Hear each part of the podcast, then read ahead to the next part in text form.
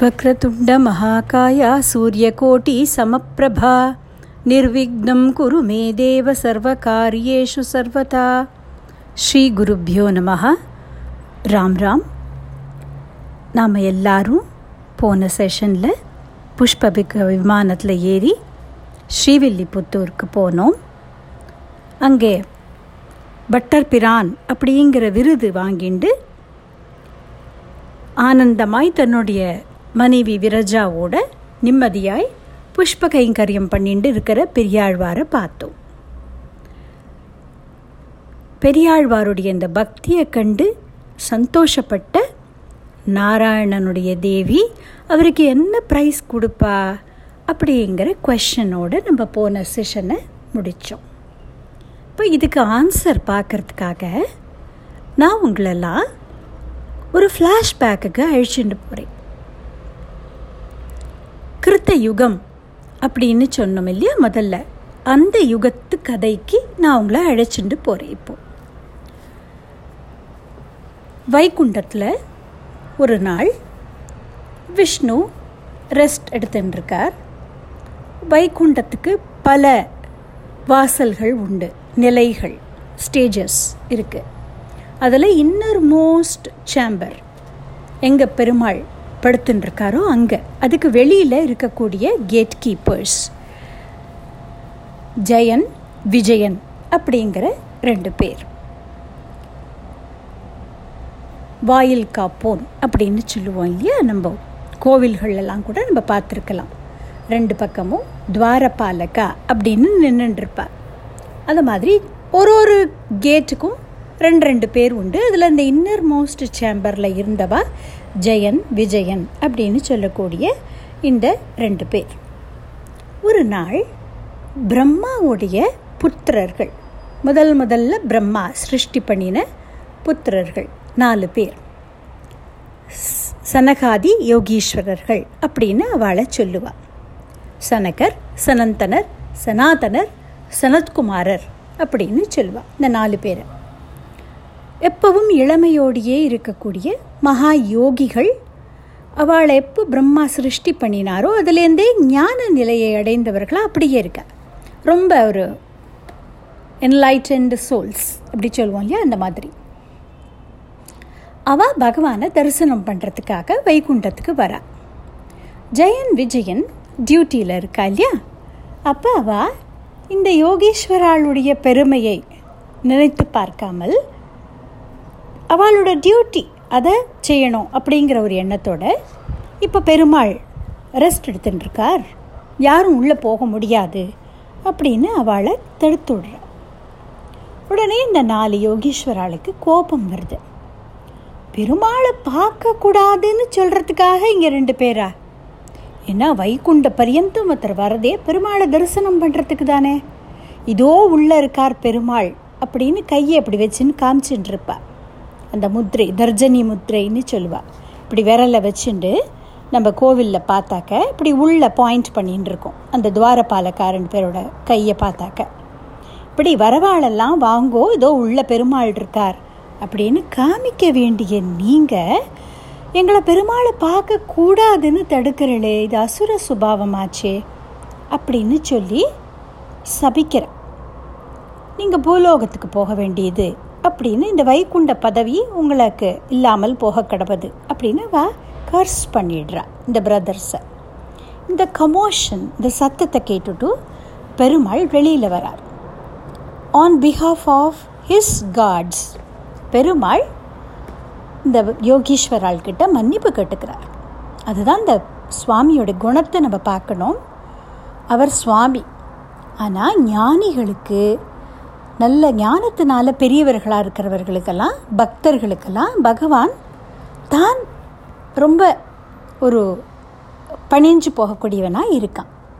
அப்போ அந்த சுவாவத்தினால நாராயணன் இந்த சனகாதி யோகீஸ்வரால் கிட்ட மன்னிப்பு கேட்குறார் மன்னிச்சுடுங்கோ உங்களை வா தடுத்தது தப்பு. ஆனால் அவள் தன்னோட டியூட்டியை தான் பண்ணிட்டு இருந்தா எனிவே அவா சார்பில் நான் உங்ககிட்ட மன்னிப்பு கேட்டுக்கிறேன் அப்படி சொல்லிவிட்டு இந்த ஜெய விஜயாள்கிட்ட சொன்னால் மகரிஷிகளோட சாபத்தை திரும்ப எடுக்க முடியாது. So we cannot go back ஆனால் உங்களுக்கு ஒரு சாய்ஸ் கொடுக்குறேன்.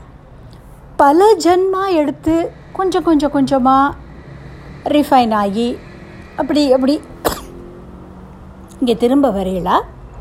அல்லது மூணு ஜென்மா எடுத்து அதில் ஜென்மா முழுக்க என்கிட்ட ஒரு பகை வச்சுண்டு பக்தி பண்ணுறதில்ல ஒரு பகை உணர்ச்சியோடு என்ன நினச்சிண்டு. என் கையால் வதம் வாங்கிண்டு அப்படி திரும்பி வரையலாம் அப்படின்னு கேட்கும்பொழுது அவள் சொல்கிறா ஏதோ நாங்கள் இக்னரன்ஸ்னால் தப்பு பண்ணிட்டோம் சுவாமி. உங்களை பிரிஞ்சு பல காலம் எங்களால் இருக்க முடியாது. அதனால் நாங்கள் இந்த மாதிரி அசுர சுபாவத்தோடு பிறந்தாலும் பரவாயில்லை. ஆனால் சீக்கிரமாக நாங்கள் திரும்ப உங்ககிட்ட வரணும். அதனால் எங்களுக்கு மூணு ஜென்மா கொடுங்கோ அப்படின்னு சொல்லி அவள் பிரார்த்தனை பண்ணிக்கிறாள் பகவானும் அதுக்கு சரின்னு சொல்கிறார் அதன்படி பிரம்மாவுடைய புத்திரர்களான பிரஜாபதிகள் அப்படின்னு சொல்லக்கூடிய சில மகரிஷிகள். அவர்களில் முக்கியமானவர் கஷ்யப பிரஜாபதி. அவர்தான் வந்து forefather of many creations Vinata அப்படிங்கிற மனைவி மூலமாக அவருக்கு பிறந்தவர்கள் தான் கருடனும் அருணனும். அருணன்கிறது சூரியனோட சாரதி சேரிட்டியர் கருடன் நமக்கு தெரியும் விஷ்ணுவுடைய வாகனமாக இருக்கக்கூடியவர். கர்த்ரு அப்படிங்கிற இன்னொரு ஒய்ஃப்க்கு பிறந்தவர்கள் தான் நாகங்கள் ஸ்னேக்ஸ் அவருடைய மனைவி அதித்தி அவளுக்கு பிறந்தவர்கள் தான் தேவதைகள் எல்லாரும். இந்திரன் முதலான எல்லா தேவர்களும். திதி அப்படிங்கிற மனைவிக்கு பிறந்தவர்கள் ரெண்டு பேர் ராட்சசர்கள். சாரி அவளுக்கு அசுரர்கள்னு பேர். இந்த டிஃப்ரென்ஸ் அப்படி சொல்கிறேன்னா அசுரர்கள். தித்திக்கு பிறந்த அசுரர்கள். ஹிரண்யாக்ஷன் ஹிரண்ய கஷிப்பு அப்படின்னு சொல்லக்கூடிய பிரதர்ஸ் திதிக்கு பிறந்ததுனால இவாளுக்கு தைத்தியர்கள் அப்படின்னு பேர். ஹாஃப் பிரதர்ஸ் அப்படி சொல்லுவா இல்லையா? ஒரே அப்பா வேறு வேறு அம்மாவுக்கு பிறந்தவர்கள் தேவர்களும் அசுரர்களும். ராட்சசர்கள் அப்படிங்கிறவா வேற ஒரு பிரிவு. அவள் தேவர்களோட ஹாஃப் பிரதர்ஸ் கிடையாது. அசுரர்கள் தான் தேவர்களுக்கு சகோதரர்கள் அந்த முறை. சுரர்கள்னு தேவதைகளுக்கு பேர் அசுரர்கள் அப்படின்னு இவாளுக்கு பேர். இந்த ரெண்டு பிரதர்ஸ் ரொம்ப பவர்ஃபுல்லாக இருந்தா. அதில் இந்த ஹிரண்யாக்ஷன் அப்படிங்கிறவன் பிரம்மா கிட்ட தபசு பண்ணி பல வரங்களையும் வாங்கிட்டு இருக்கான். மனுஷர்கள் தேவர்கள் இப்படி ஒன்றொன்னையா சொல்லி இவா யாராலையும் என்னை வதம் பண்ண முடியக்கூடாது. அப்படின்னு சொல்லி பிரம்மா கிட்ட வரம் வாங்கின்னு இருக்கான் அப்படி இருக்கும் பொழுது ஒரு இன்வின்சிபிளாக ஆயிட்டான் அந்த மாதிரி அன்லிமிட்டெட் பவர்ஸ் கிடச்ச உடனே தேவதைகள் எல்லாம் அடித்து உதச்சி தேவலோகத்தை பிடுங்கிண்டு அந்த மாதிரி மகரிஷிகளெல்லாம் கஷ்டப்படுத்தி அப்படி அவனுடைய அட்டகாசம் தாங்க முடியலை. அப்படி இருக்கும் பொழுது பூலோகத்தில் இந்த ஹியூமன் ரேஸ் அதை முதல் முதல்ல ஃபோர் ஃபாதர்ஸாக இருந்தவா? பிரம்மாவால் சிருஷ்டிக்கப்பட்ட ஒரு பேர் அதாவது கிரியேட் பண்ணும்பொழுதே ஒரு பேர் அப்படி பிரம்மாவால் சிருஷ்டிக்கப்பட்டவர்கள். மனு சதரூபா அப்படின்னு சொல்லக்கூடிய கப்பல் அந்த மனுவுடைய ஆட்சி நடந்துட்டுருக்கு அப்போ இந்த பூமியில் வந்து தேவதைகள்லாம் பல குகைகள்லையும் பல இடங்கள்லையும் மறைஞ்சு வாழ்ந்துட்டுருக்கா இந்த ஹிரண்யாக்ஷனுக்கு பயந்துண்டு. அப்போது ஹிரண்யாக்ஷன் நினைக்கிறான் இந்த பூமி இருக்கிறதுனால தானே இங்கே ஒளிஞ்சின்னு இருக்கா அந்த தேவதைகள்லாம்? இவாளை நம்ம சிரமப்படுத்தணும் சிறைப்படுத்தணும் அப்படின்னு நினச்சிண்டு இந்த பூமியையே எடுத்துட்டு போய் பாத்தாள லோகத்தில் கடலுக்கு அடியில் அதாவது lowest bed of the ocean bed அப்படி சொல்கிறோம் இல்லையா? அந்த மாதிரி அது பாத்தாள லோகத்தில் கொண்டு போய் ஒழிச்சு வச்சுட்டான் இந்த பூமியை. அப்போ மனுவும் சதரூபாவும் பிரம்மா கிட்ட போய் சொல்கிறா இப்போ நாங்கள் ஆட்சி பண்ண வேண்டியதான இந்த பூமி கடலுக்கு அடியில் கொண்டு போய் ஒழிச்சு வச்சுட்டானே ஹிரண்யாக்ஷன். நாங்கள் என்ன பண்ணுறது காப்பாற்றுங்கோ அப்படின்னு கேட்கும் பொழுது பிரம்மா கவலைப்படுறார். ஏன்னா அவரே தான் வரங்களை கொடுத்துருக்கார். இந்த ஹிரண்யாக்ஷனுக்கு. இவனை எப்படி இப்போது கண்ட்ரோல் பண்ணுறது அப்படின்னு அவர் யோசிக்கிறார். ஒரு பெருமூச்சு விடுறார். அதாவது நம்மளே வந்து என்ன பண்ணுறதுன்னு தெரியாமல் ஒரு ஹெல்ப்லெஸ்ஸாக ஃபீல் பண்ணும் அப்படி ஒரு சை அப்படி பண்ணுவோம் இல்லையா? அந்த மாதிரி ஒரு பெருமூச்சு விடுறார் பிரம்மா. அவருடைய அந்த மூச்சு காற்றுலேருந்து ஒரு வினோதமான க்ரீச்சர் வந்து வெளியில் குதிக்கிறது. அங்குஷ்ட பிரமாணம் இருக்குதுன்னு சொல்லுவாள் அதாவது ஒரு கட்டை விரல் அளவுக்கு சின்னதாக ஒரு க்ரீச்சர் அது என்ன அப்படின்னு பிரம்மா பார்க்கும் பொழுதே கிடு கிடு கிடு கிடுன்னு அது வளர்றது. ரொம்ப பெரிய சைஸ் விஸ்வரூபமாக வளர்றது. அதாவது இந்த வராக குழந்தைக்கு காலில் தண்டை போடுவா. குழந்தைகளுக்கெல்லாம் தண்டை அப்படின்னு ஒரு ஆர்னமெண்ட் காலில் போடுவா கொலுசு மாதிரி. அது ஒரு திக்காக இருக்கும். அதுக்குள்ளே நிறைய நிறைய மணிகள்லாம் போட்டிருக்கும். அதனால அது கலக்கலான்னு ஒரு சத்தம் வரும். உள்ளுக்குள்ளே இருக்கிற மணிகள் இருக்கிறதுனால. இந்த வராக குழந்தையோட தண்டைக்கு அப்படி உள்ளுக்குள்ளே கற்களாக எதை போடணுமா? மேரு பருவத்தத்தை அப்படின்னா அதோட சைஸ் எப்படி இருக்கும்? அப்படிங்கிறதுக்காக இந்த வர்ணனம் சொல்லப்படுறது. இந்த வராக அவதாரம் நம்ம ஏதோ நம்ம பார்க்கக்கூடிய ஒரு பிக் அல்லது போர் அப்படி நினச்சிக்கக்கூடாது இது ஆதி வராக மூர்த்தி. இந்த அவதாரத்துக்கு பிறகு தான் இந்த வராகம்ங்கிற அந்த ஒரு ஃபார்மே பிரம்மாவுக்கு ஒரு ஐடியா கிடச்சி அவர் சிருஷ்டி பண்ணினார் அப்படின்னு சொல்லுவார். அப்படி ஞானத்தை குறிக்கக்கூடிய ஒரு அவதாரம் இந்த வராக அவதாரம். யஜ்யங்கள் பண்ணுறா இல்லையா? சாக்ரிஃபைஷியல் இவெண்ட்ஸ் அதோட அந்த ஸ்வரூபமாக இருக்கக்கூடியவர் இந்த யஜ்ய வராக மூர்த்தி. கோல வராக மூர்த்தி அப்படின்னலாம் சொல்லுவா இவரை. நம்ம ஆழ்வார் அப்படின்னு ஒரு ஆழ்வார் சொன்னேன் இல்லையா? அவர் நாலு வேதங்களையே நாலு தமிழ் பாடல்கள் தொகுப்பாக எழுதியிருக்கார். அதில் முதல் அது பிரபந்தங்கள்னு சொல்லுவோம்.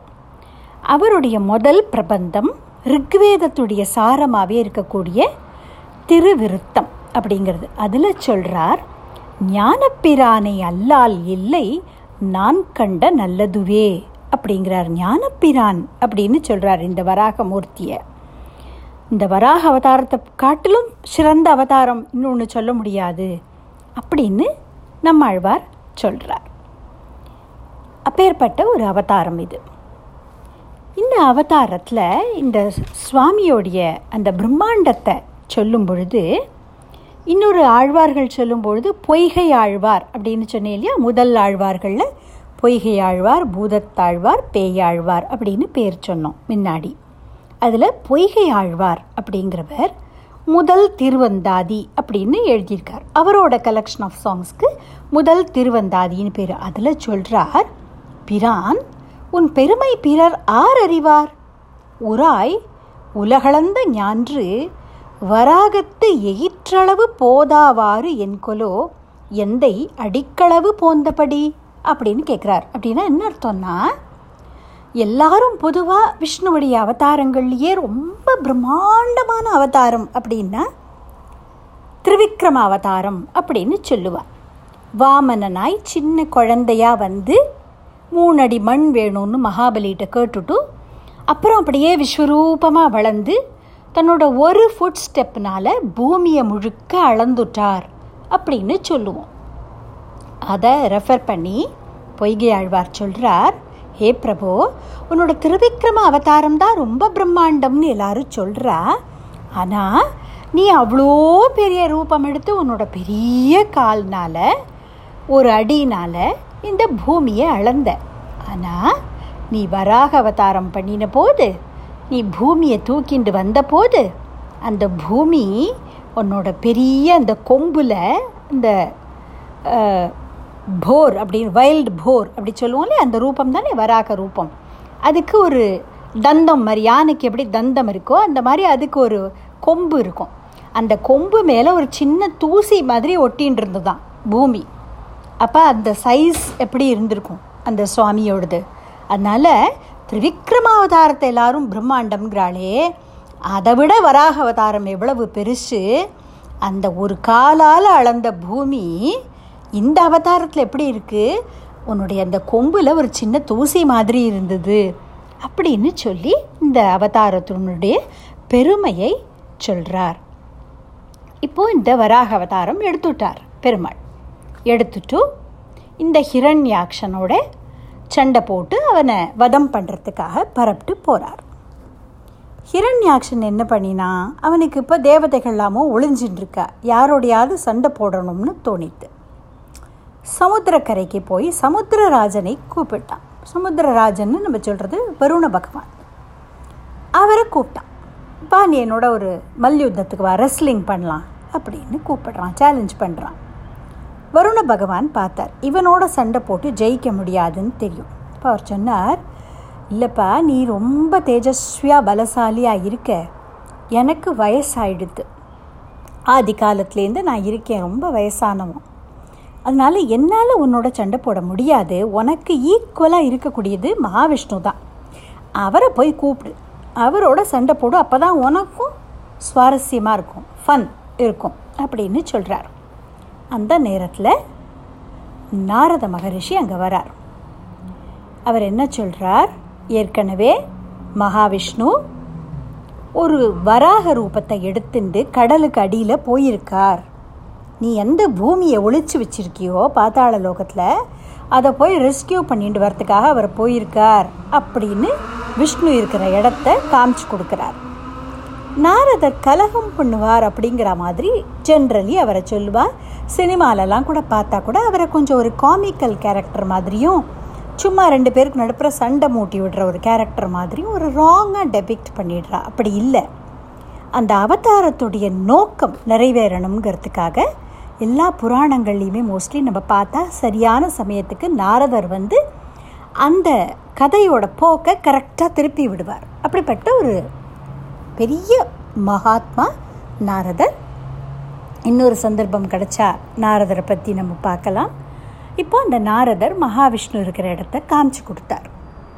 விஷ்ணு ஆல்ரெடி கடலோட ஆழத்துக்கு போய் அங்கே இருக்கிற பூமியை தன் கொம்பில் தூக்கிண்டு மேலே வந்துன்னு இருக்கார் ஹிரண்யாக்ஷன் இப்போ குதிச்சான் கடலுக்குள்ளே. குதிச்சு அவன் மேலேருந்து கீழே வந்துட்டுருக்கான் விஷ்ணு கீழேருந்து மேலே வந்துட்டுருக்கான் ஏய் நில்லு. யார் நீ? ஹே விஷ்ணு. நான் கொண்டு வந்து மெனக்கெட்டு ஒழிச்சு வச்சிருக்கேன் இந்த பூமியை. நீ பாட்டுக்கு வந்து என்ன கேட்காம எடுத்துன்னு பயின்னு இருக்க? என்ன அர்த்தம்? நில். அப்படின்னு சொல்லி அவரை தடுத்து பார்க்குறோம் அவர் காதலியே வாங்கின்றதா தெரியல. அவர் பாட்டுக்கு மேலே போயிட்டே இருக்கார். சில சமயம் அம்மா நம்மளை ஹோம்ஒர்க்லாம் எழுதிட்டியா? அப்படின்னு கேட்டால் காதலியே விழாத மாதிரி நம்ம டிவி பார்ப்போமே. அந்த மாதிரி இப்போ விஷ்ணு போயிட்டே இருக்கார் மேலே.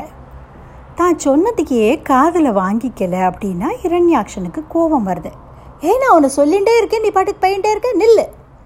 அப்படின்னு சொல்லி தடுக்கிறான் மறுபடியும் வந்து. அவர் தன்னோட டியூட்டிலேயே கண்ணாக இருக்கார். கடலுக்கு மேலே சர்ஃபஸில் வந்துட்டு பூமியை அதோட பொசிஷனில் அதோட ஆக்சஸில் கொண்டு போய் வச்சுட்டு திரும்பி பார்க்குறார்.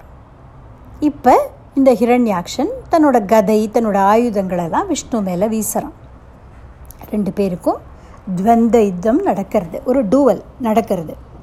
அப்போ இந்த ஹிரண்யாக்ஷனை அப்படியே வானத்தில் டாஸ் அரவுண்ட் பண்ணி தூக்கி எறிகிறார் தன்னோட கொம்புனால். அவன் மண்டை கீழே மோதி இறந்து போகிறான் அப்போ தேவதைகள்லாம் சந்தோஷப்படுறான்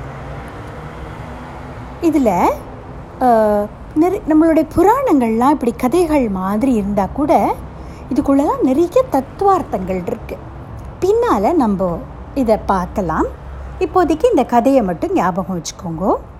இந்த சம்பவம் நடந்தபோது அதாவது ஹிரண்யாட்சனை வராக அவதாரம் பண்ணி பகவான் வதம் பண்ணின போது இவனுடைய பிரதர் ஒருத்தம் இருக்கான் இல்லையா? ஹிரண்ய கஷிப்பு. ரெண்டு பேருமா தானே அவதாரம் பண்ணியிருக்கா? ஜெயன் விஜயன் ரெண்டு பேருமா? இப்போ இந்த ஹிரண்ய கஷிப்பு ஹெல்ப்புக்கு வரலையா? அவனையும் அப்போவே ஏன் வதம் பண்ணலை? எதுக்கு அப்புறமா இன்னொரு அவதாரம் அப்படின்றலாம் நம்மளுக்கு கொஷின்ஸ் வரலாம். இந்த ஹிரண்ய கஷிப்பு அந்த நேரம் என்ன பண்ணியிருந்தான்னா தபஸுக்கு போயிருந்தான். முதல்ல ஹிரண்யாக்ஷன் தபஸ் பண்ணி வரங்களை வாங்கிட்டு இன்வின்சிபிளாகி அவன் ரூல் பண்ணிட்டு இருக்கான். அந்த நேரத்தில் ஹிரண்ய கஷிப்பு தபஸுக்கு போயிருக்கான். அதனால் அவனுக்கு தெரியாது. ஹிரண்யாக்ஷ வதம் நடந்ததே தெரியாது. அதனால தான் அப்புறமா மறுபடியும் விஷ்ணுவை துவேஷிச்சுட்டே இருந்தான் அப்படிங்கிறதாக கதை வருது. அதை பின்னால் பார்க்கலாம். இப்போ ஹிரண்யாக்ஷனை வதம் பண்ணியாச்சு. பூமி தேவி இன்னும் அந்த பயம் தெளியாமல் நடுங்கிகிட்டே இருக்கா. நடந்ததெல்லாம் நினச்சி பார்த்து. ஒரு நைட் மேர் மாதிரி இருக்குது தாயாருக்கு அப்போ பகவான் கருணையோடு அவளை பார்க்கிறார். ஹே பூமி உன்னை தான் நான் காப்பாற்றிட்டேனே அப்புறம் ஏன் இப்படி நடுங்கின்னு இருக்க? இனிமேல் ரிலாக்ஸ் அப்படின்னு சொல்கிறார் பகவான். அப்போ பூமாதா சொல்கிறா ஸ்ரீ பிருத்யுவாச்ச அகம் சிஷ்யா ச தாசி ச பாரியா ச துவயி மாதவ மத்கிருதே சர்வபூதானாம் லகோபாயம் வத பிரபோ அப்படின்னு சொல்கிறார் அதாவது நான் உன்னுடைய மனைவி.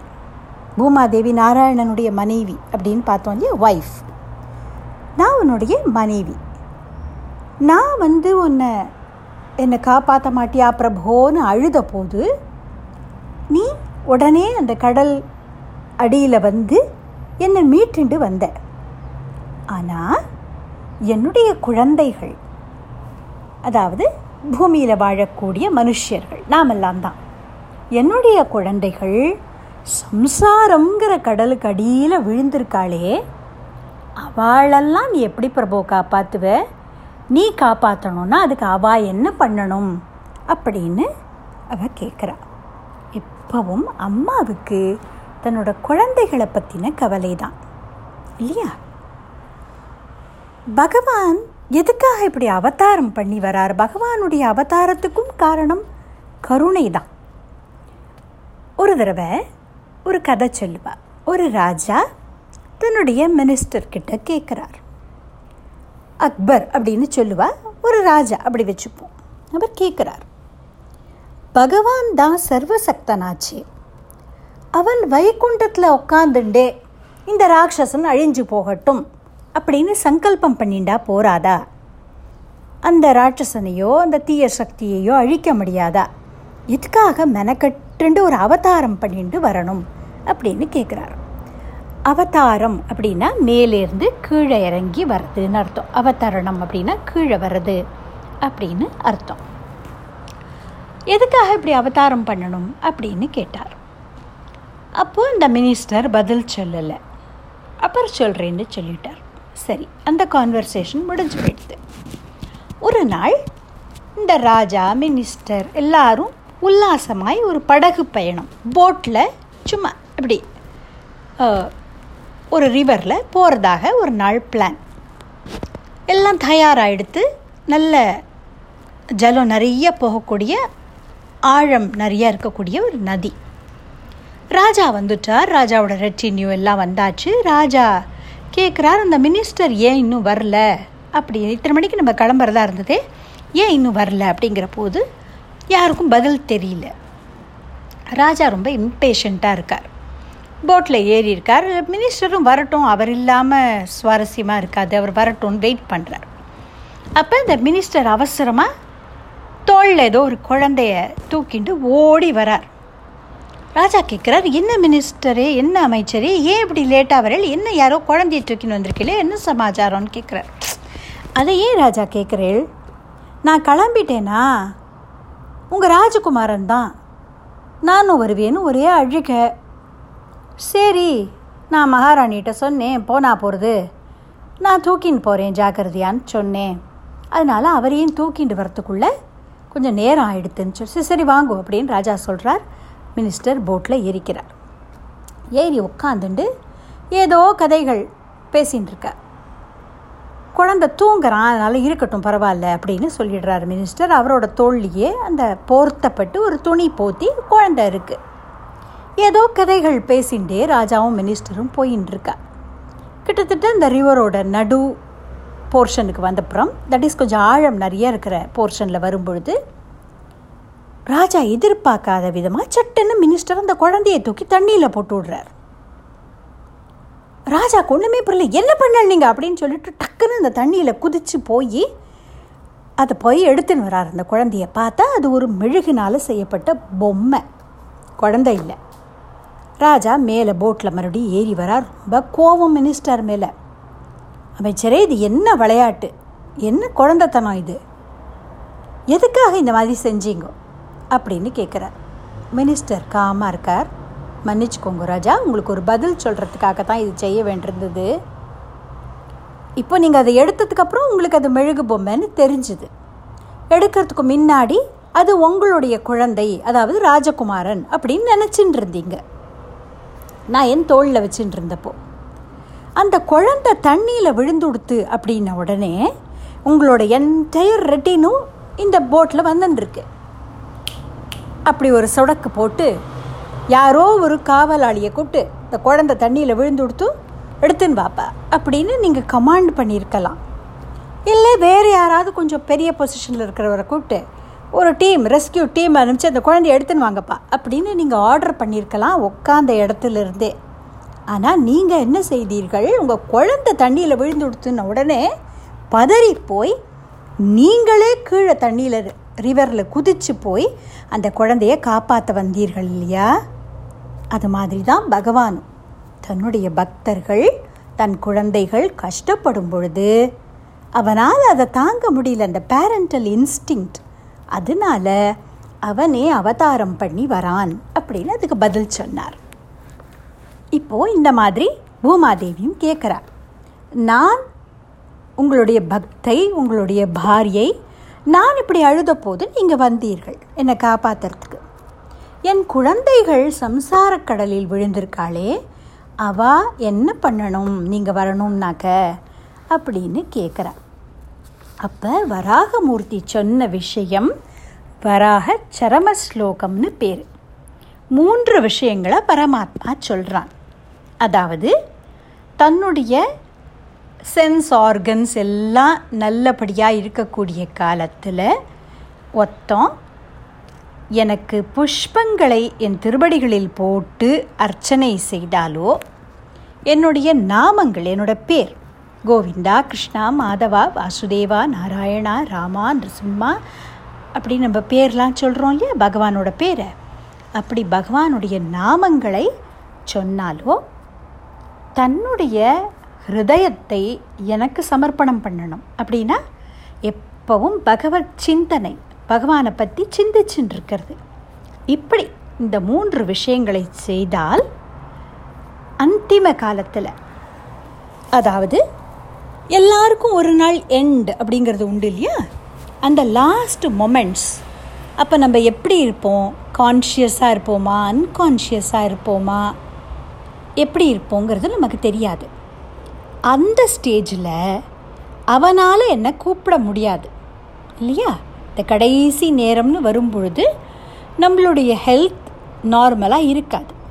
அந்த நேரம் அவனால் என் நாமத்தை சொல்லி கூப்பிட முடியாட்டாலும் ஒழுங்காக இருந்தபோது வாழ்நாள் முழுக்க அவன் என்கிட்ட இப்படி பக்தி பண்ணியிருந்தானால் நானே வந்து அவனுக்கு என் தரிசனத்தை கொடுத்து அவனை நான் என் வைகுண்டத்தில் சேர்த்துப்பேன் அப்படின்னு பகவான் ஒரு வாக்கு கொடுக்குறான் பூமாதேவி கிட்ட.